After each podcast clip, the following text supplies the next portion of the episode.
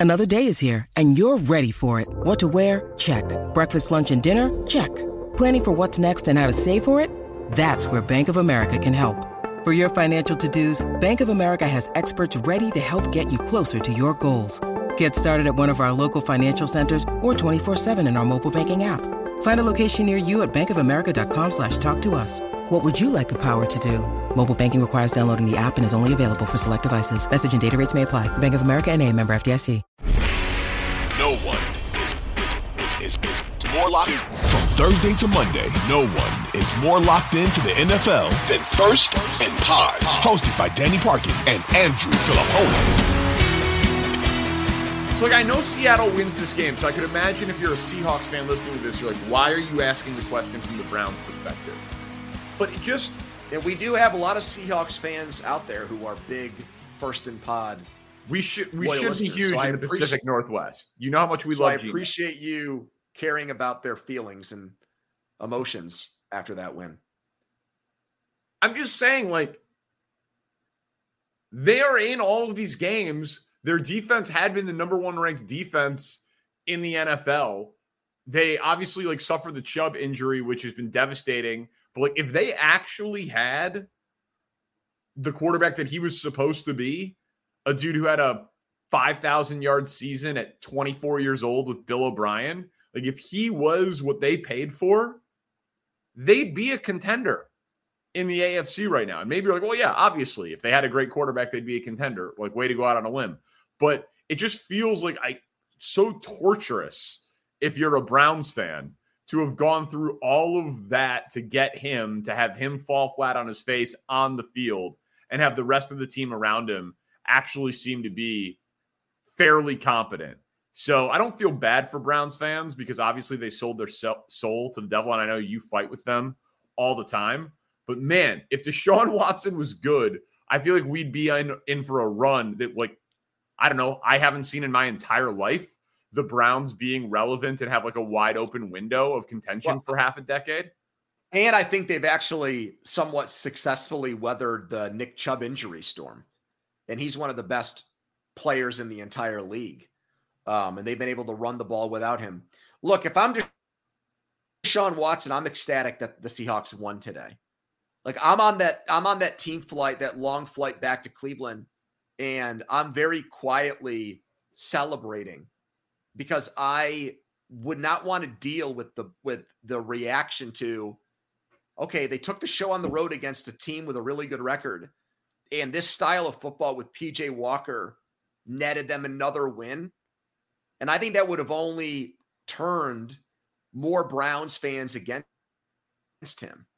Like he needs for Deshaun Watson, not only does he clearly need to come back and play better, but in the court of public opinion, like I think he needs the Browns and their fans to feel like, like he's uh you know he's irreplaceable right? I mean like the la- the fact that they're winning games or, or almost won another game today without him my reaction would be why did we give up the draft picks and pay this guy 230 million guaranteed? We don't need that. So yeah that, that's that's the complex there that they're that they're struggling with that he's ha- having to deal with look we know it's we know how fragile guys are i don't think carson wentz could handle the eagles winning a super bowl with nick foles and the way that that killed his career mentally. And I think some of that could go on in Cleveland the more they win while Deshaun Watson sits on the sideline. Commanders and Eagles. AJ Brown continued his streak of 125 yards or more receiving. He now has the NFL record. Where does he rank for you in terms of offensive player of the year candidates? Well, I put him behind the wide receiver in Miami off the top of my head. I'd still give at his own position. I'd still give Tyreek Hill the nod. Yep. Um, it's really not a quarterback award anymore because we just give the MVP to quarterbacks. Spencer Texan, uh, Christian McCaffrey, and the great run he's on. He scored another touchdown to tie the NFL record with 17 in a row. He'd be on that short list too. Uh, yeah, I think he's like in the top five right now. Yeah, well, so and I mean, I have the odds, and you guys named the top two. Tyreek Hill is plus 135, McCaffrey's plus 155, and AJ Brown's plus 850. So I basically just wanted to talk to you about whether or not you think that's a good bet. because Hurts gets more credit than probably Tua gets for Tyreek, and more credit, and like McCaffrey gets more credit for the Niners offense, certainly than Purdy. So, like, and Tyreek, and we'll talk about him in a little bit. Like, he's on pace for 2,000 yard and shattering the single season uh, receiving yards record. But both of those guys, I feel, I feel like Tyreek's always like a minute away from pulling a hamstring, and McCaffrey plays such an injury riddled position. AJ Brown is having a monster of a season. He's on an absolutely ridiculous run. So, eight and a half to one for him when Hurts is not putting up the dual threat numbers that he's put up before, and their defense is such that they're going to have to be in a lot of shootouts, airing it out. I I don't hate that price for AJ Brown, even though I clearly agree with the odds makers that he should be third right now. But it would not surprise me at all if AJ Brown ends up by the end of the year uh, at the top of this board.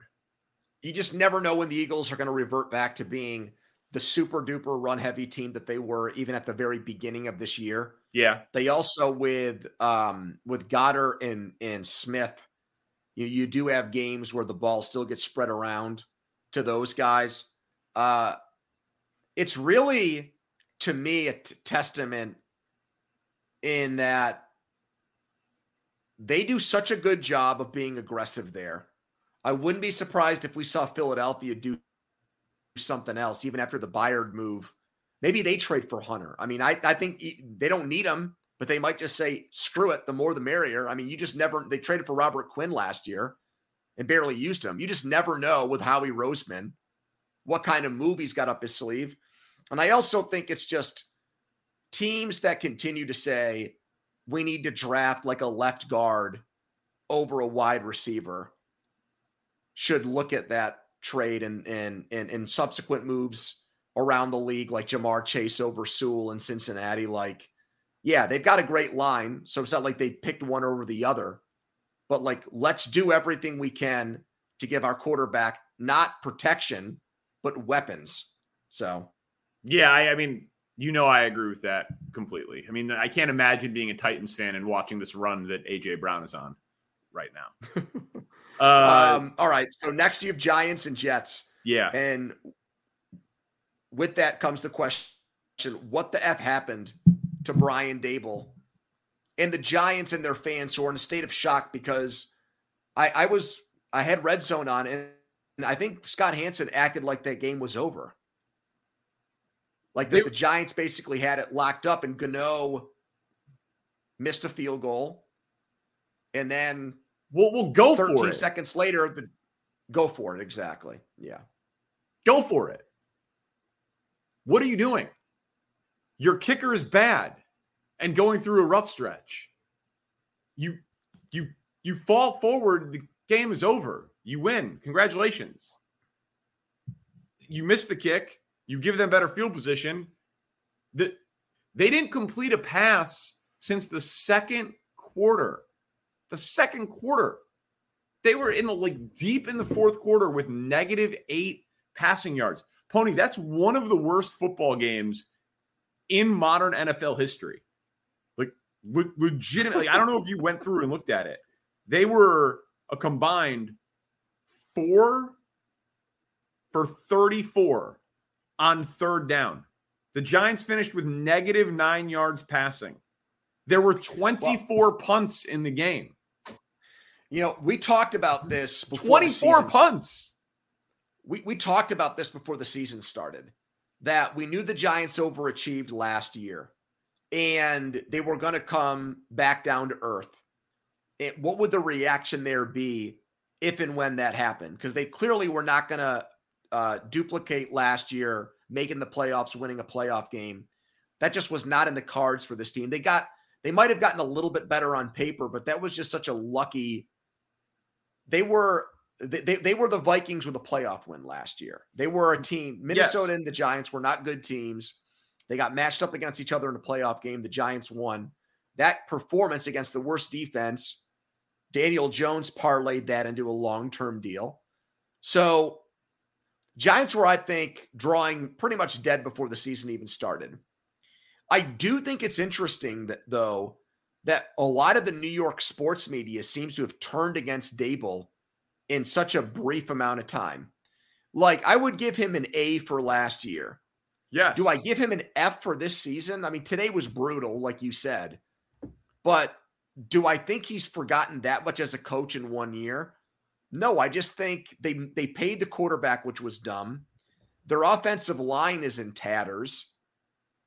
Uh, they've got a you know risk it or no biscuit style defense where it's all or nothing. Like the problem for them is I just don't see where their path is to get out of this beyond this season, whether it's with Brian Daboll or another coach because of the commitment they made to Jones.